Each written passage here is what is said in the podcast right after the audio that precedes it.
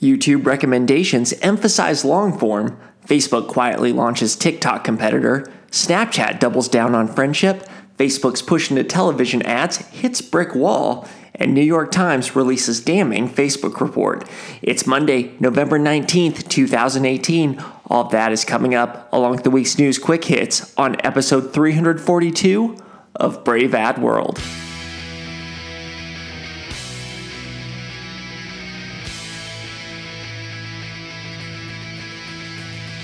New consumers, new media, new strategies. This is Brave Ad World.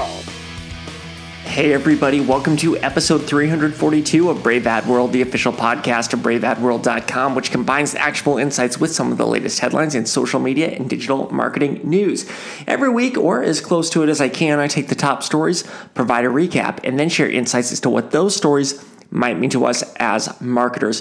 My name is Taylor Wiegert, and man, we have a lot to get through this week. So much happened. It was actually quite the challenge to keep up with all the changes this week in terms of putting together the show. But before we get into that, just a heads up, there will not be an episode next week, taking a break for the Thanksgiving holiday here in the United States. But with that out of the way, let's get into our headlines and talk first about YouTube and their emphasis on long form. So really, another bite's kind of been taken out of snackable content.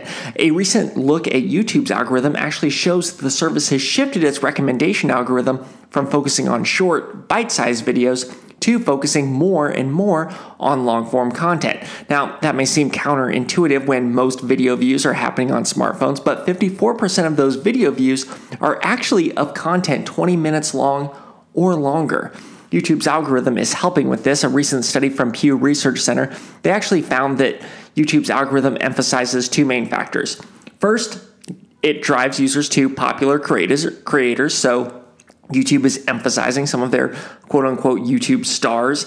Second, it drives users to content that's long form, which means it's at least 9.5 minutes long. There's one simple reason for this shift: advertising. The longer the video, the more opportunities to insert ads, and creators have embraced the shift with tutorials lasting at least 12 minutes and other YouTube influencers developing content 45 minutes in length or longer. Users are more likely to watch an ad when they've invested in a long-form piece of content. So a 15-second ad playing before a minute-long video, that seems like kind of an unfair trade-off, so they move on. But a 15-second ad before a 9-minute video, well, that seems pretty reasonable.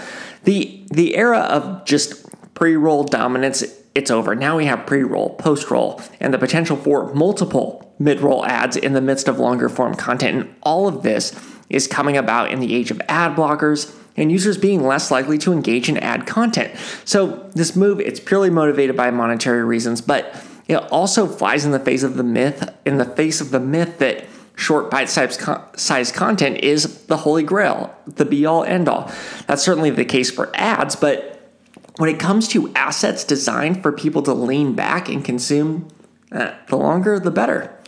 All right, let's talk about what Facebook is doing to go after TikTok. So Facebook has this new app. It's called Lasso. It's now available to download on iOS and Android. So Lasso is Facebook's take on the app TikTok, which has a considerably large teen user base. And much like TikTok, users of Lasso, they can create short videos with music tracks and video editing tools. Users can see what hashtags are trending and add hashtags to their own content. They can also follow popular creators if they so choose. Now, typically, Facebook standalone apps that attempt to duplicate features of existing platforms, for example, Poke, which was a Snapchat clone, they fail to gain users and fall flat and eventually get shut down, just like Poke. But that's not really the point. This is a play to collect more data on users to see what they can learn that can be folded into existing, more established platforms. So Instagram got stories from a test. So I wouldn't expect Lasso to be a resounding success. Instead, it should really be viewed as an experiment with two goals for Facebook. They want to figure out whether or not Lasso can identify what teens find so alluring about TikTok, and they want to answer the question, how can Facebook capitalize on that understanding? All right, let's talk about Snapchat. because Snapchat has a couple new features as well as an update to their e-commerce plans. Let's start with the features. The first is friendship profiles. So this feature, it has all the content from images to videos to links to messages that users have sent to their friends or groups of friends in an easy-to-find location within the app. So you can choose the friend that you have on Snapchat and see all the content that the two of you have passed back and forth. Users can also see a friend's location if they have location sharing turned on within the Maps Snap app feature. To access the feature, you simply tap a friend's Bitmoji to access the profiles. The second feature is Bitmoji stories. This is a new set of comic strips starring users' Bitmojis and the Bitmojis of their friends. Those all live within the Discover feed. It's kind of fun, and people like reading about themselves. So kind of makes a lot of sense.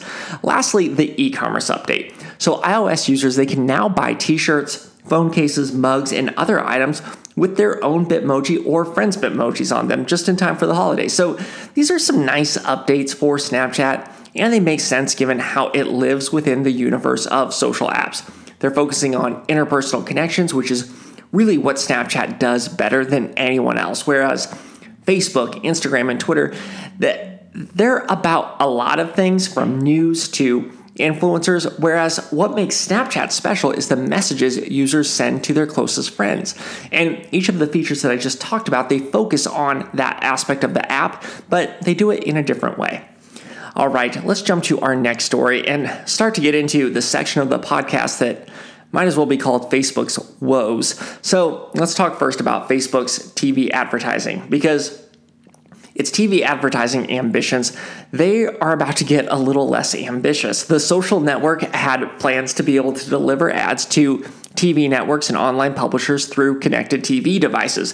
The reason is Facebook was asking for prices that were basically too high, according to advertisers, so the program has been discontinued. Facebook also discontinued Audience Direct. This was a test with a group of publishers who were using Facebook targeting data to sell ads on their own websites and apps. Now, both programs, they hinged on Facebook buying inventory at higher rates than publishers could typically sell on their own, but Facebook then had to sell it to advertisers at even higher rates to make the numbers work in a sustainable way. Now, Facebook has failed to get major media companies on board. They also failed to get Roku, the biggest set-top box seller out there, on board. So the hopes were lofty, as Facebook was really looking to build a video marketplace that could compete more directly with TV. Facebook's had its sights set on TV ad budgets for some time, and in many ways, it's already made quite a bit of headway in terms of showing the success of video on its platforms. Watch is next on Facebook's list to expand its online video dominance, which it shares with YouTube. TV is proving to be a tougher nut to crack, which, from a marketer's standpoint, I think it's a pretty good thing. Facebook and Google, they are quite the duopoly, with Amazon kind of attempting to be a third major player there. But Facebook getting a strong foothold in TV, that would only expand its empire. The 2018 has shown may have too much influence. And that gets into our next story, because the New York Times released a pretty damaging story on Facebook this week, chronicling what the company leadership knew about Russian interference and when, how they responded to their PR troubles, and really just how things continued to get worse. The Time story, it goes into a lot of detail, but here are a few of the highlights. So the story states that Facebook knew about Russian interference on Facebook as early as spring 2016. Now, this is well before Mark Zuckerberg stated that Facebook being used to sway an election was a, quote, crazy idea, unquote. Facebook actually had a year's worth of evidence condemning Russia before Facebook came forward to reveal that. Next, Zuckerberg had his team evaluate some of Donald Trump's posts to see if they violated the platform's policy. He was warned that removing the post would anger Trump supporters, so they didn't take any action. Facebook launched an aggressive lobbying campaign to create and share stories that would shift blame and anger at toward other tech companies instead of Facebook. This included a PR firm hired to share negative stories about politicians criticizing Facebook and focusing anger on other players, including Google. Then we had Cambridge Analytica's use of personal data that just made things worse for Facebook, but leadership hoped to contain the issue. Obviously, that wasn't the case. And then it was also revealed that Senator Chuck Schumer asked Senator Mark Warner to back off from criticizing Facebook and shift to working with them. Schumer received more money from Facebook employees than any other member of Congress during 2016 election. So those are the highlights. Read the story. It's quite the look. But for its part, Facebook has decided that has denied that it hesitated to address and investigate Russian interference. And since the story was released, it stopped working with the PR firm that it hired to create negative stories. But that's probably not enough. The story has renewed calls to regulate Facebook and other tech firms. Some congressional leaders, they have even proposed the idea of breaking up the platform through antitrust action, as it's becoming viewed by more people that Facebook is unable to regulate itself. Now, Facebook's moved from one PR crisis to the next in 2018, and one can objectively say Facebook hasn't handled itself very well. In many ways, it's responded as many other companies would, by playing defense when it has to and going on offense as best it can. But those actions and efforts, they're really in contradiction to the ethos Facebook seeks to put out there. As a company focused on transparency and interpersonal connections, the eroded trust in the platform, it's only eroding more. And from a reputation perspective, it's really difficult to see how Facebook comes back from this from a reputation perspective. But at the end of the day, despite the year Facebook's had, its financial health has not wavered, which, you know, that may say just as much about the rest of us as it does about Facebook. All right, that is it for the week's main story. So now I'm going to dive into the news quick hits, where I'm going to hit other stories that happened this week at a high level that didn't get discussed earlier. First up, LinkedIn is testing a feature that lets people and businesses create real-world events on the platform and then invite LinkedIn users to attend. The feature harkens back to something LinkedIn offered as late as 2012, but eventually shut down. Now, after watching users find their own ways to promote events without that original feature, LinkedIn may be bringing the feature back. The feature lists event attendees and then lets attendees post photos, share comments, and follow the event as it happened. We finally have an answer to what has been the biggest business dating reality show in recent memory. Amazon has decided that its East Coast headquarters will be split between two locations, New York City and Northern Virginia.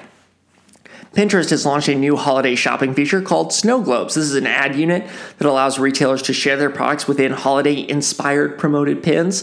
The pins are automatically updated to show users products that they'll be interested in based on their browsing behavior. LinkedIn's company pages, they have been rebuilt from the ground up and are now called LinkedIn Pages. The updated pages, they will make it easier for businesses to manage their presences on the platform with the ability to post updates and respond through LinkedIn's mobile app. They can also associate their pages with hashtags to help them participate in relevant conversations.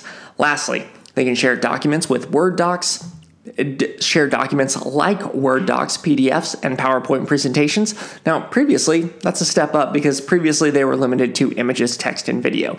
Facebook Messenger is rolling out an unsend feature. It lets users delete messages within 10 minutes of sending them. Instagram has 3 new features to encourage retailers to use the platform for selling. The new collection feature allows users to save links to products in the new shopping section of the app. Shoppable tags are now available for video posts. Lastly, business profiles now have a redesigned shop section to simplify the shopping process. And lastly, Uber and Lyft, they both announced loyalty programs this week. Uber has Uber Rewards, which rewards customers for taking rides and ordering food. Rewards will come in the form of a tiered system, starting with blue, moving to gold, moving to platinum, and ending with diamond. Lyft is offering a similar program. All right. That is it for episode 342 of Brave Ad World. That was a lot. Before I let you go, I do want to hear from you. Send questions, comments. Let me know what you like. Let me know what you don't like to braveadworld@gmail.com. And if you get a chance, please rate and review this podcast on iTunes or your platform of choice. It helps me know what you think, and it helps others find the podcast. I can be found on Twitter at @TWiegert. That's TWIEGERT. You can also find my personal thoughts and insight on marketing at braveadworld.com. Thank you so much for listening. Have a great week. If you're here in the United States and you're celebrating Thanksgiving, I hope you have a happy Thanksgiving. Like I said, taking the week off for the holiday, but we'll be back shortly thereafter. Until then, take care. Thanks for listening. For more, check out braveadworld.com.